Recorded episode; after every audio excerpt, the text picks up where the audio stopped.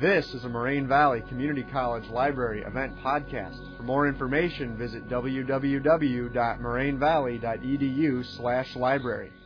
Good afternoon, everybody. Welcome to the library. You know, one of the things that I always love about libraries is that to me, libraries are places where accidental learning happens. So sometimes it's that book you didn't know existed that happened to be on the shelf, and sometimes it's walking into the library and there's a whole jazz band set up, right? So um, that's what we're kind of about here. Uh, I want to thank everyone for coming and thank uh, the musicians, and um, especially want to make some quick thank yous. Um, this is part of our One Book, One College series. Uh, this year we're looking at Tony, uh, Tony Horwitz's Confederates in the Attic, which you may think this is quite a stretch, but we're looking at the large history of what happened at the Civil War and how music, culture, um, people came together and pushed that forward. And definitely, um, jazz is born um, out of that history. I want to thank uh, Dean Wally Franzak, thank the music department, and also thank um, Dean Jane Long, who uh, all of whom helped to make this happen.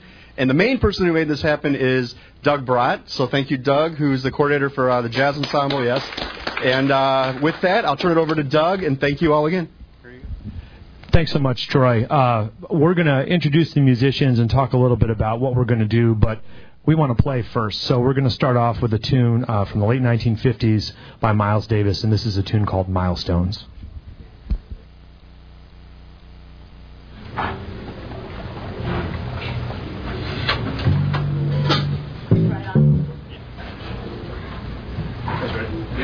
One, two, Thank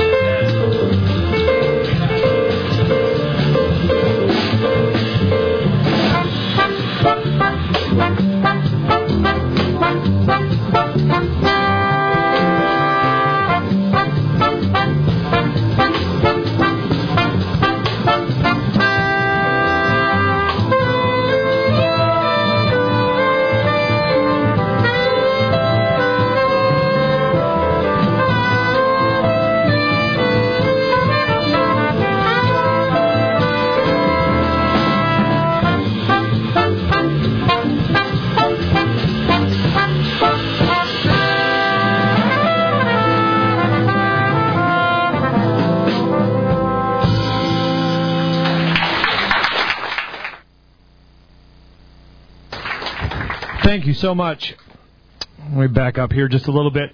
Uh, now, jazz, for those of you that. Well, let me ask this first. How many of you have ever seen a live jazz group before that's of a collegiate or professional level? And nothing against high school groups because I love them. I work with them all the time. Okay. So when you see jazz and you hear something that you like, what do you do? Right, right down. I like that. That was good. What do you do? Is you shout out. You go, "Yeah, that's right. All right, play that." All right, clap a little bit. All right, we like that. The energy that you guys give back feeds the energy that you feel up here. Okay, so if you hear a solo that you like, or even a moment during a solo that you like, clap out. It's this is a participatory uh, art form here. It's not one of those that we just sit there and oh yes, that was, it, it was just a lovely solo. Oh, it was so nice. Did you hear the tessitura? Um, Anyway, let me do a quick introduction here. We're going to try to talk less and play more. The goal of today is, and I've got some, I know I have some introduction to American music students here, uh, uh, uh, checking this out, and I have some other folks in, which is wonderful.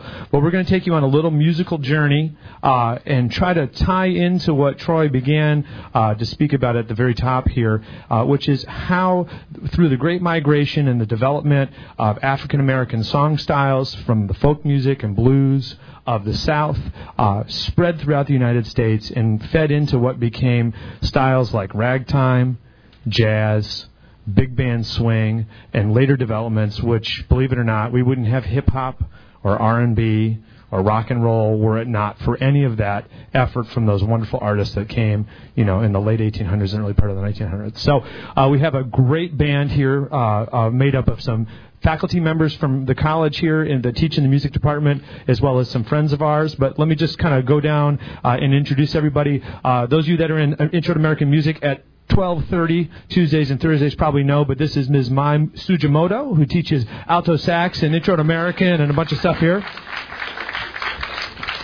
Next to my uh, wonderful trumpet player, uh, originally from North Carolina, right? Uh, by way of uh, Cincinnati Conservatory of Music, by way of Chicago, Illinois. Plays all around town in some amazing groups, uh, including his own group, the Nia Quintet, which just played last night at Quenchers? Jerry's. Jerry's Sandwich Shop. They've got Great sandwiches and jazz. Can you beat that? I don't think so. But anyway, how about a big hand for Scott Anderson on the trumpet and flugelhorn? Another wonderful musician, uh, a longtime friend of mine now, uh, great writer and arranger and trombone player, uh, uh, tours with various groups, plays all throughout the Chicago area. Uh, both Scott and uh, Raphael play in a great group um, called the Model Citizens Jazz Orchestra. Is it Jazz Orchestra? Is that, or, Big band, sorry, sorry. Uh, which, if you're ever down at the Gallery Cabaret, you should check them out on a Monday night. Is it what's the last Monday of the month or something like that? Third. Uh, I'm I'm failing up here miserably now, but anyway, check out Model Citizens and uh, give a big hand to Raphael Crawford there on the trombone. Another outstanding faculty member here at Moraine Valley uh, directs the jazz combo, teaches music appreciation, intro to American music, and teaches uh, a gazillion guitar students every semester. Uh, wonderful player uh, and man about town. How about a big hand for Mr. Tim Burns down there on the guitar? And then uh, back on the piano there, another faculty member from uh, the music department here at Moraine. Uh, wonderful piano player, also a wonderful trombone player, but we've got him on his uh, in his piano hat today. Where's your hat, Kevin? Anyway, uh, he's a, a, a great uh, colleague and friend for a long time. Big hand for Kevin Fort back there on the piano. And last but certainly not least, uh, uh, Patrick and I have known each other since the the late '90s, uh, I guess. Yeah, which is getting to be a long time now. Shocking, I know '90s. Uh, but uh, from the Quad Cities area originally, uh, just got off the road with Under the Street Lamp, which is the spin-off show, if you will, from the Jersey Boys cast. It features all of them, and he's been their music director and road manager, and on tour with them for a while. But how about a big hand for Mr. Patrick Williams back there on bass? All right. So as I said, we're going to take a little musical journey, uh, give you some examples of some different things. Does anybody know uh, any of the styles that sort of preceded jazz that you've maybe learned in your classes at all? Can anybody name something? right. These are participation points coming your way. Yes, sir, and back. Ragtime, absolutely. And ragtime, for those of you that aren't terribly familiar with it, uh, we'll give you an example of it. Kevin is going to play just a little bit uh, from. This is not Maple Leaf Rag, so ignore that. We we miscoordinated, but it's by the same composer, Mr. Scott Joplin, who wrote over uh, 50 uh, sort of iconic ragtime pieces. And uh, Kevin's going to play just a little bit of, of a tune. See if you can recognize the title just from listening to it. Kevin, take it away.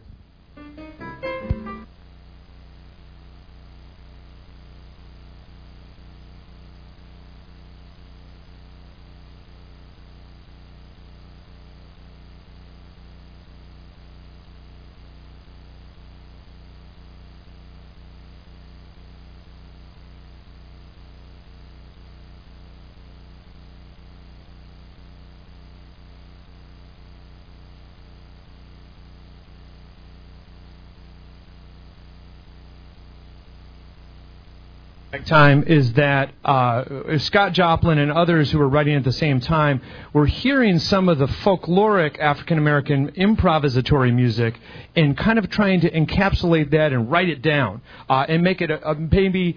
If you will, and I use this term in air quotations, sorry for that, those of you that that bothers, uh, try to legitimize these improvisations a little bit, which didn't really need to be done, but they didn't have a way to capture them other than the written art form at that point.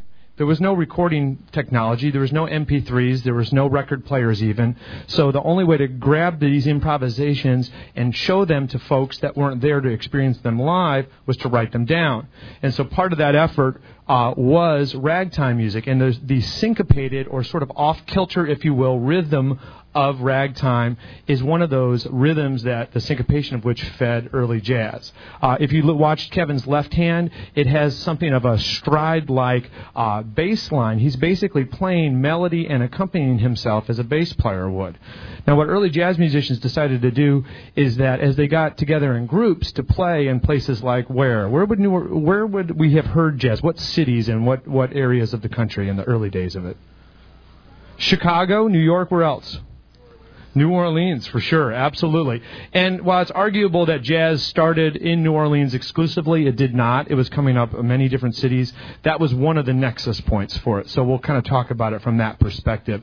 Uh, and in New Orleans, you would have heard musicians playing Dixieland music and ragtime and improvising in a live context. And one of the coolest things about jazz, most interesting, and the thing that we're trying to do up here uh, each and every time we play, is to make art happen right at the very moment that you're witnessing it. Imagine being able to watch a sculptor sculpt, a painter paint, you know, a novelist write. That might be kind of boring, actually, but uh, but and nothing against novelists, but it's it's art happening right in front of your eyes, basically, and that's what we're we're going for, and that's what the early musicians were essentially doing.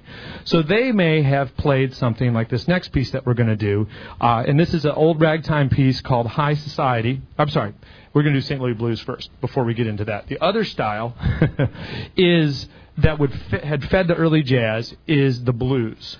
Um, so what what we'll see with this here is a style, a genre that is also coming up alongside of ragtime, and they're going to coalesce together into into terms of early jazz. Now, in blues, we have a, a 12 um, bar form typically.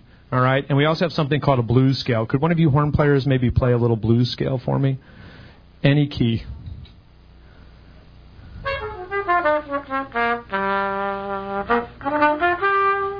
And it has this flat fifth and flat seventh uh, uh, scale degree that makes it have sort of a mournful or soulful quality to it. That's part of the blues. The blues is also an AABA uh, stanza form that you guys are going to learn about in uh, your 106 class if you haven't already. Have you guys covered that already? Yeah, good. Okay, good. So uh, and we're going to demonstrate a classic blues. Now, this is the style of blues. This was less of the uh, uh, um, Robert Johnson gritty sort of roadhouse blues. This would be the more commercial blues that you would have seen uh, in the black theater uh, touring groups at the time, which are sort of equivalent to vaudeville. They'd have all sorts of entertainment, but one of the live entertainment uh, types was singing and and blues and whatnot. And one of the great blues singers of all times is this woman back here on the screen Ms. Bessie Smith. And uh, we're going to play one of her tunes, Sans Vocalist, that was written by W.C. Handy uh, another uh, wonderful African American composer who was very taken by the blues and sought to write it down uh, and bring that forward. And they collaborated together on this one. And we're going to play a little bit of that for you guys right now.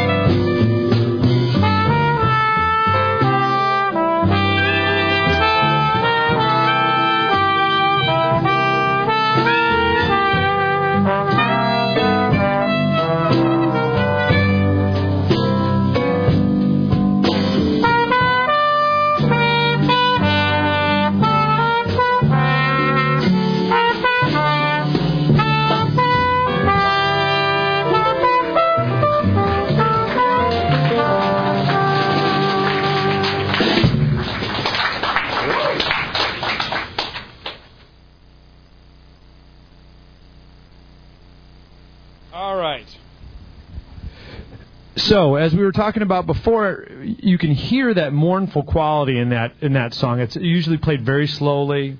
Uh, there's a there's some twists in the lyrics, uh, and you have to kind of read through the poetry of that to understand that this woman uh, has has lost her lover uh, to some other rich woman, and she's very bitter about it. But at the very end, she's kind of like, yeah, I don't need that guy after all. You know, I'm moving on. I've got me. And so there's a certain sort of commiserating that you can do. And then also at the end of it, feel sort of uplifted that she is kind of, overcome these challenges and hurdles and whatnot. So, uh, all right. So as I was leading to uh, badly before here, uh, but now would like to to join up with, we've got an example of how these are starting to come together, both the blues and the ragtime in early New Orleans jazz. Now, who would be an artist that you would think of when you think of early New Orleans jazz music?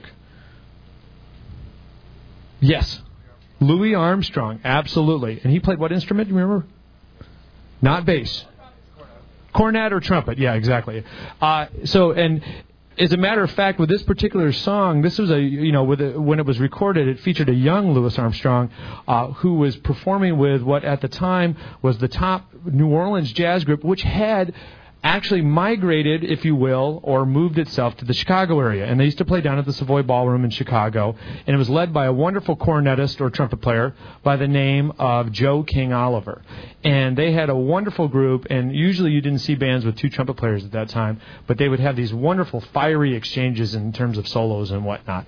But a song that they may have played uh, and did record during those uh, performances here in Chicago by all New Orleans musicians that just had transplanted themselves up here, uh, they would play a tune like this one called High Society. So we're going to check this out here. It's got a sort of a ragtime, Dixieland blues feel, uh, and uh, we've got something of an arrangement here. So we'll we'll play through this for you.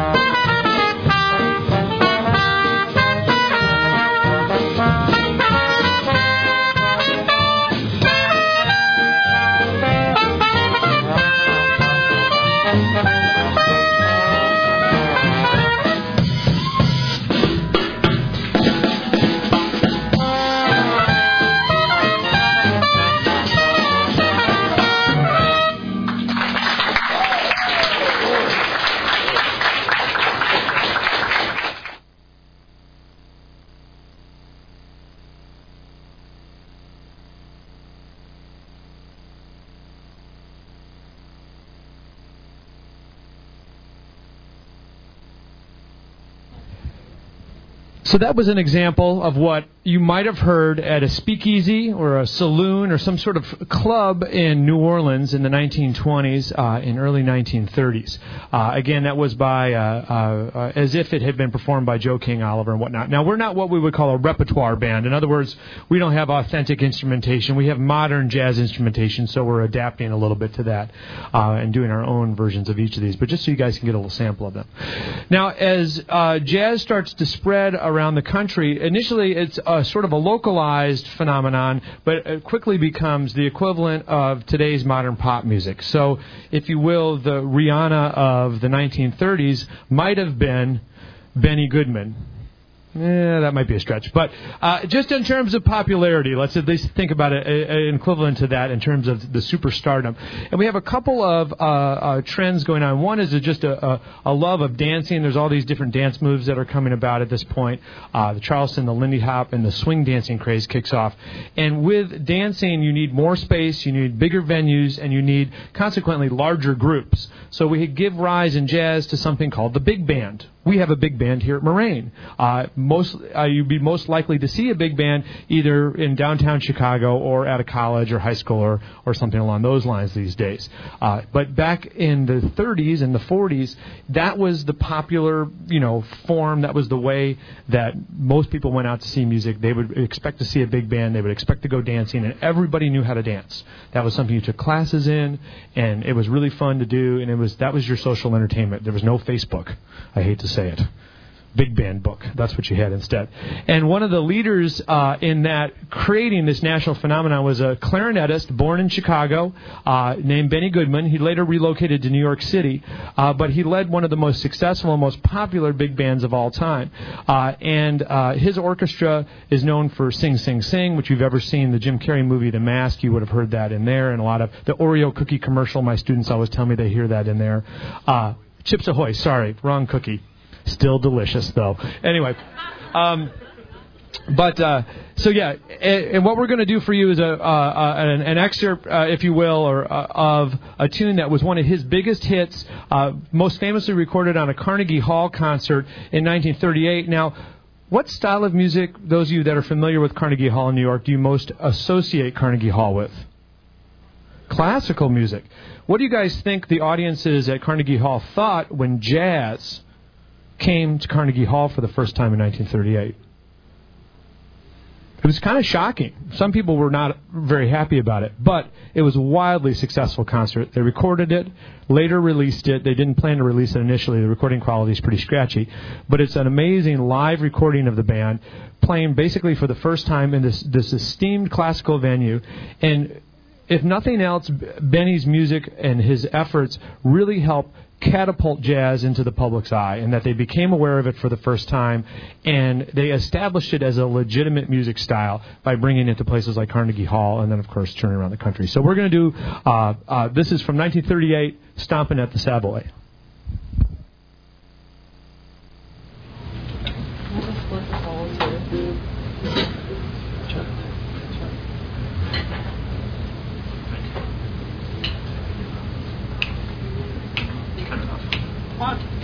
Three, four, um.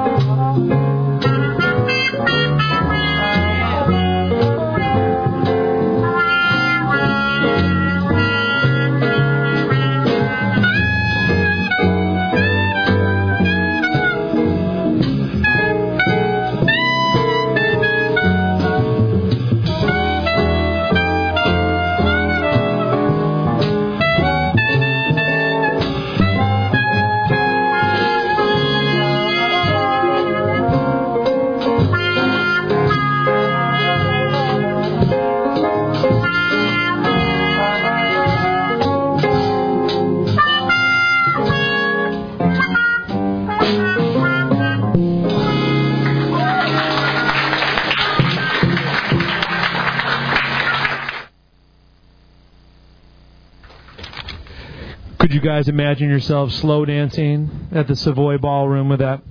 Um, one thing I want to mention too, you guys can ask questions anytime. You got if you want to know, you know, what, what, were you, what, what were you doing or how are you doing that? This is you know participatory. We're here to talk about what we're what we're doing, and so you guys get an appreciation for it. Yeah.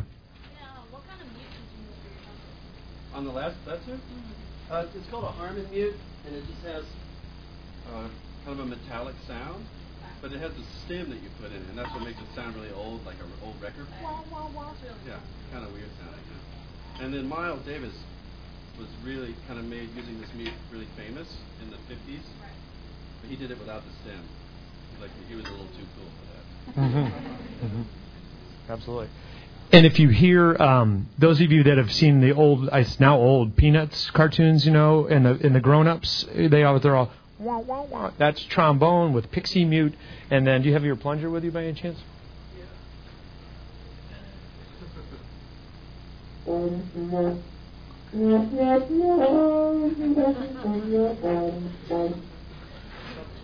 They say the the trombone and and uh, I you know believe this to be true is, is really the closest instrument to what the human voice can do, just in terms of inflection and and color and whatnot. So yeah, it's a pretty amazing instrument, really. all right. So, any other questions at all that you guys can think of along the way here so far? We're gonna we're gonna talk about another amazing. Oh, Tim, go ahead. Oh. Um, it's a buffet international. it's not like a vintage clarinet. Everybody's we're talking about gear, clarinet gear. Everybody's like, oh, sorry. I will not tell you what kind of drumsticks I'm using. Don't ask that question. Um, I don't even know. I just grabbed them out of the bag. The uh, we're going to talk about another wonderful uh, big band leader, actually two more here from the 30s and 40s. Uh, this gentleman here is truly one of the great uh, American composers of any genre or style. Uh, wrote over 2,000 compositions total in his lifetime, including uh, an unfinished opera, symphonic works, uh, short three-minute jazz, mood pieces, and whatnot.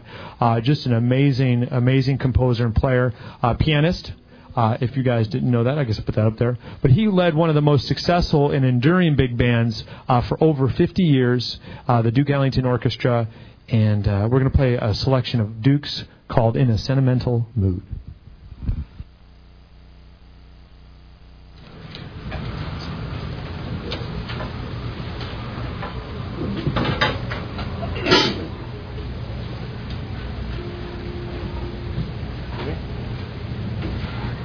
Uh-huh.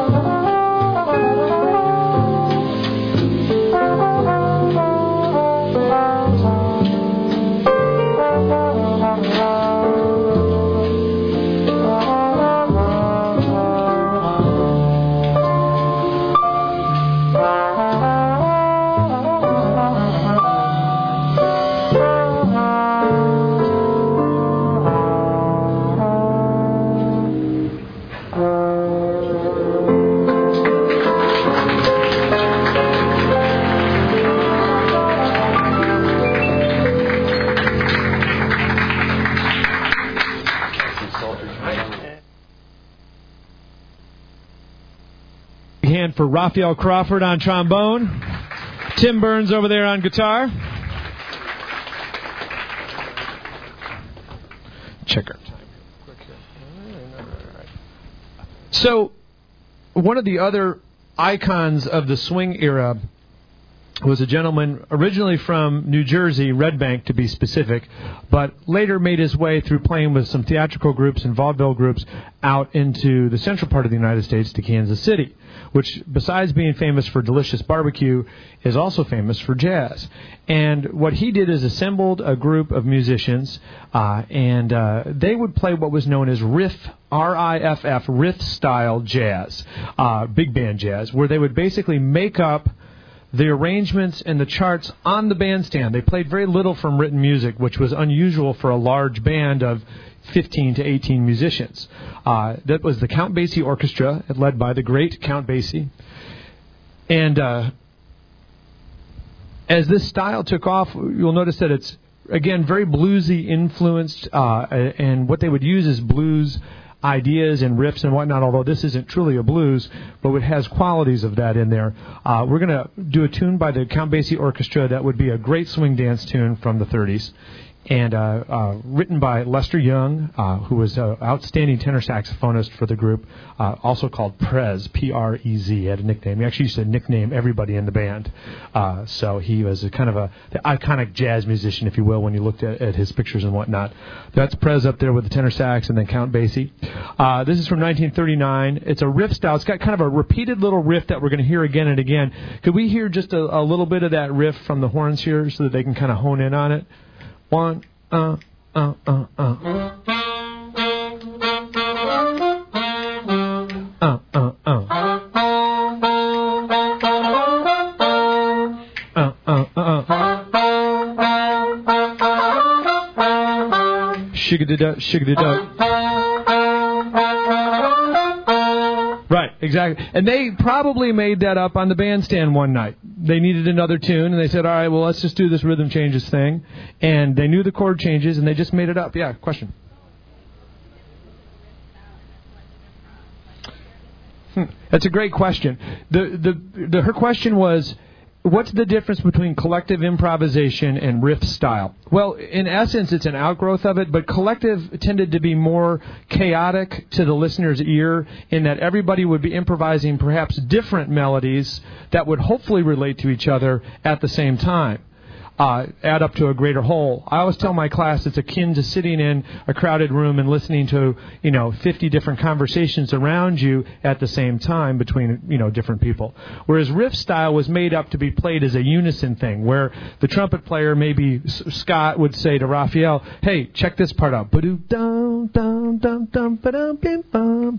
and Raphael would just hear it and pick up on it and go and would join in at the same time and try to line all that up together rather than it being sort of disparate, separate melodies at the same time? It's a great question, and it's it's a confusing point to a certain extent when you start to look at that stuff. Another thing you should know too, just in general, even today, right here in front of you. We have, for what we're looking at, is a single sheet of paper that has some words on it and notes, just a single line, the melody. That's all we have and it actually, if we played to the end of the page, it would be a very short tune of about probably, you know, 25 seconds long or something like that.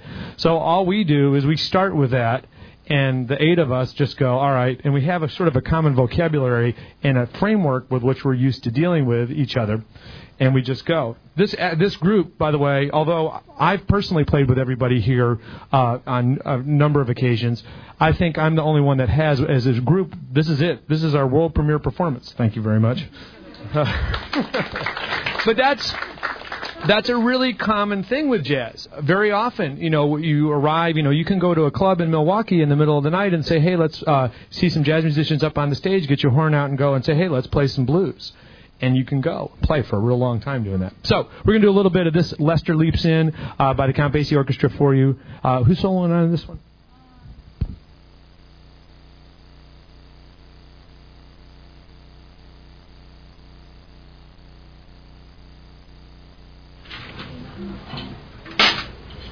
The other thing, too, listen for this has a bridge or a, a sort of changes key, a little transitory material. It's completely improvised. It's not written on the page. Every time we play through it, it'll be different.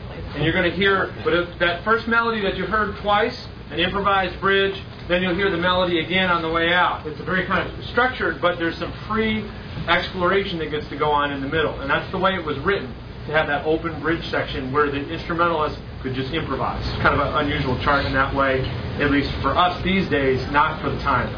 Here we go. One, two, one, two.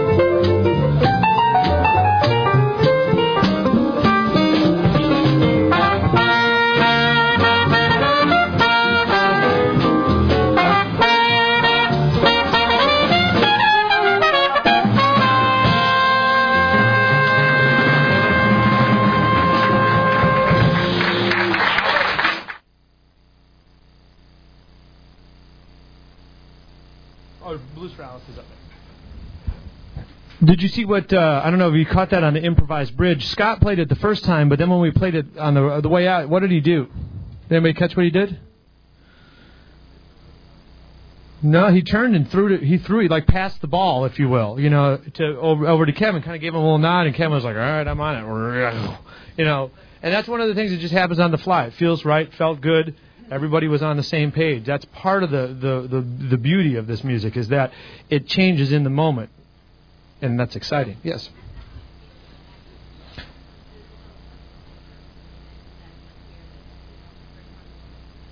Uh, it, that's a great question. She asked, "How does the communication happen?" Does anybody? Do you want to, uh, Raphael? Yeah. Because actually, he did start the beginning of the melody at the end of the song by himself, and that was because I sort of looked back towards the end of the solos, and I didn't see anyone like making any gestures as to say, okay, we're going to play the melody. So no one was really sure if the melody was going to happen. But once Scott started playing the melody, I was like, oh, okay. So we he communicated the melody, and he, he sort of righted the ship, and then we all joined it. I had to get out. I was tired. exactly. Yeah. And, yeah, and sometimes it's, we don't, you know, there's not a lot of pre-planning, a little bit, some, but we when we're up here, it's like a lot of times that's like somebody takes the lead, and that can be, you know, sometimes that can be bad. You can get with somebody that just like tr- basically kind of steals the whole conversation. That's not a lot of fun, actually. Uh, or sometimes you'll get uh, with players that are lack the confidence to assert themselves where they need to, and that's also can be uncomfortable. But when you get great musicians like this, everybody's on the same page and they're responding and listening. A lot of it is just about having your ears open when you're doing it. So. Uh, and then it's visual sometimes, body language, things like that, you know. Uh, may, but a lot of times it comes from what something the instrument plays itself, and that we all cue in on that, you know. Good, good question. Any other questions about that? Great. Let's keep moving. I want to uh, move into the 1950s solidly here. Uh, Mai, would you be willing to talk a little bit about bebop at all, or I, I'm throwing this your way? Why don't I just help you? Okay, fair enough. All right, all right. So we're talking about bebop. You guys heard of that style of jazz before? And uh, there's a lot I could talk about that, but suffice to say that the big bands were starting to ebb slightly at this point, ever so slightly. Um, and this is post World War II. And one of the moves that jazz musicians is sort of internally as a community start to do is they have these late night jam sessions. Uh, places like uh, Minton's Playhouse, and I'm trying to think of some of the other places uh, uh, in that time frame. That was a big one, though. That's where all the recording. Yeah, that's where most of the are from. They would gather. I'm spacing on the rest of the. There's a, a series of clubhouse clubs in New York where they would go and play small, cramped quarters, not enough room for dancing. In fact, dancing was outlawed or against ordinances, I should say, uh, in many of these clubs. And so what they would do is experiment with increasing the tempo, increasing the rhythmic complexity, increasing the harmonic complexity, and challenging other musicians to keep up with them. It was almost sort of like a dare. I bet you can't play this fast. I bet you can't play this rhythm. I bet you don't know what harmonies I'm playing. And that was an interesting thing for musicians and listeners alike, and some people loved it, and, and some people went crazy for it. Uh, for the dancers, though, a lot of times it wasn't their cup of tea because the melodies were angular and hard to follow sometimes. Sometimes. I'm generalizing here. Um, and they were not necessarily the easiest tempos sometimes to dance to as well. So there was some there were some things running against bebop. Many historians will say bebop is where jazz starts to lose, if you will, sort of its pre- presence in the United States in terms of its being the, the top, you know, most popular genre of music. It's a little bit arguable. I think Elvis and the Beatles probably had more to do with that than anything else. Um, you know, and nothing against them because they're wonderful musicians as well. But when rock and roll came in, that had more to do with separating jazz from public consciousness. So we're going to play a tune by the great Charlie Parker, considered to be one of the most influential saxophonists of all times. Uh, and it's a, a, tune called Blues for Alice, uh, written in 1951. Uh, and we're going to feature Mai and Tim, and is that it on this one? I, I think so. Just Mai and Tim and I. Uh, and listen for how sort of angular this is. It is a blues, but it's not your conventional blues. This is not Bessie Smith, okay?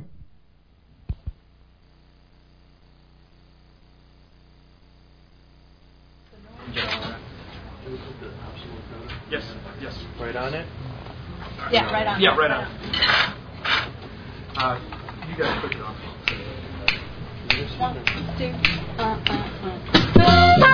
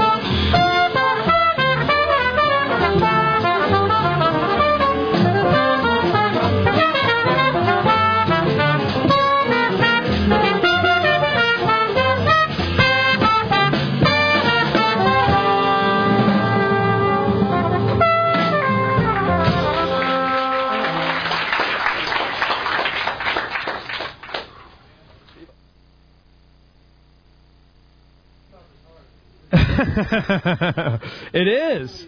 It is too many notes, and you see how much denser, how much busier that style is. It's great. I mean, it's really interesting. There's a lot to focus on, uh, but it it it has a, a lot of activity built into it. Now, as something of a reaction to it, and just something as another trend in music that's going on at the time, comes another style in the 50s called cool jazz. Let me pull that slide up for you here. And as sort of a reaction to that, uh, musicians decided that the density wasn't quite to their liking and the speed wasn't quite to their liking, and they wanted to explore harmony and openness a little more fully. And so one of the leaders in this new style called cool jazz, who encompassed a lot of different musicians, was a great baritone saxophone player by the name of Gerry Mulligan. And Mulligan uh, recorded a number of albums with what we would call a pianoless or quartet. In other words, there was no harmony instrument over there, so there's nobody playing chords, uh, nobody outlining the harmony other than the bassist uh, in the group at the time. So it demanded a little bit more of the musicians, but it also demanded uh, or allowed for a, a, more breathing room, if you will, harmonically in the music. So we're going to, in honor of the month of February, uh, play a great uh, Gerry Mulligan arrangement uh, in our own sort of way, without piano, without guitar, without drums even, uh, My Funny Valentine.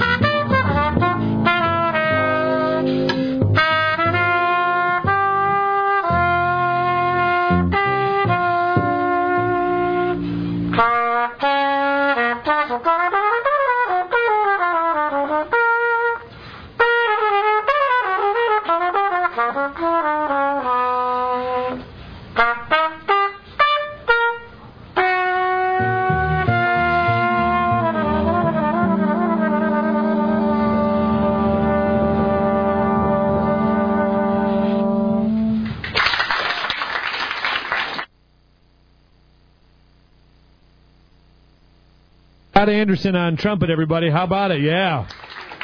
Raphael Crawford, Patrick Williams. We're gonna we're gonna skip ahead just a little bit here in the interest of time because I know some of you have a class uh, that you'll need to get to at uh, the two o'clock hour here. Um, what I want to do is we're to kind of move towards let's do four on six because and, and we'll uh, con- conclude with that.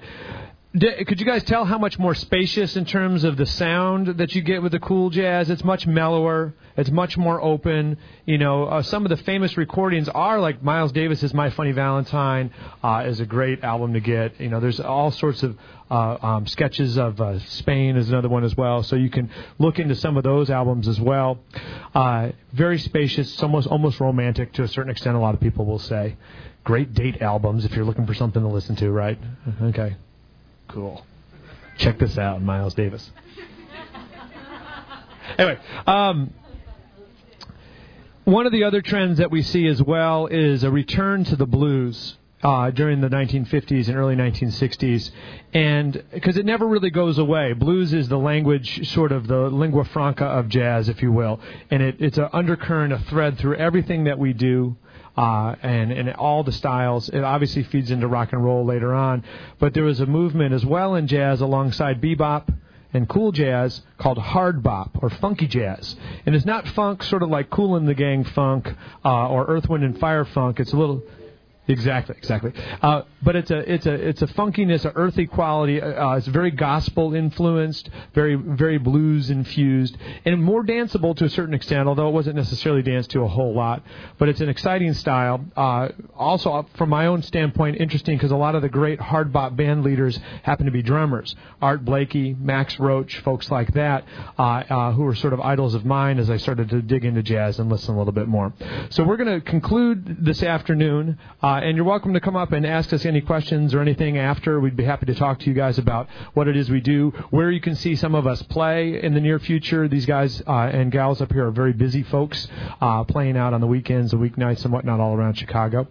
Um, but we're going to conclude with four on six. Actually, before we do that, I do want to say a couple of thank yous uh, to all the folks that put this together. Uh, for one, how about a big round of applause for Mr. Troy Swanson, uh, Department Chair for the Library, for bringing us out. We really appreciate that. And certainly, uh, you know, for the financial support to make this possible from the library as well as from the liberal arts department. Uh, that's wonderful. Uh, I want you to thank my musicians up here: Mai Sugimoto, Scott Anderson, Raphael Crawford, Tim Burns, Kevin Fort, Patrick Williams. Thank you. Thank you. you gotta look at my cheat sheet back here. Uh, don't forget to read Confederates in the Attic. It's a, it's a very interesting book to say the least. Uh, seeing how you can tie some jazz in with that.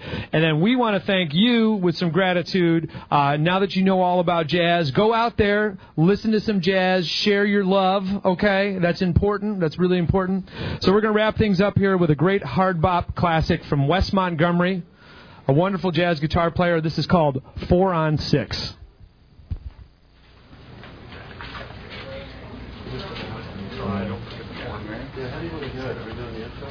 Um, yeah, we should.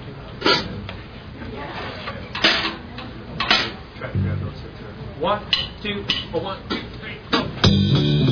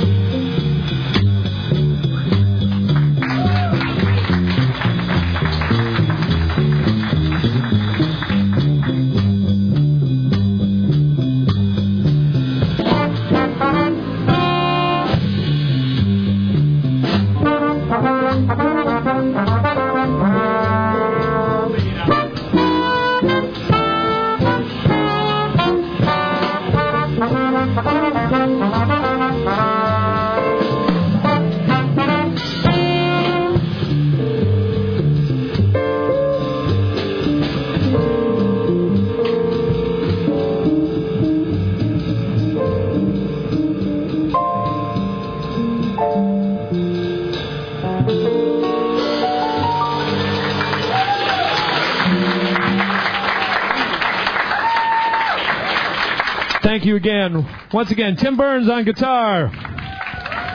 Raphael Crawford on the trombone. Scott Anderson on the trumpet. Mai Sugimoto on the alto sax and clarinet. Patrick Williams on the bass. And Kevin Ford on the keyboard. I'm Doug Bratt. Come and see some music over at the Fine and Performing Arts Center. I'd love to see you over there. Have a wonderful day. Thank you. Thanks for listening to this Moraine Valley Community College Library event podcast. For more information, visit www.morainevalley.edu slash library.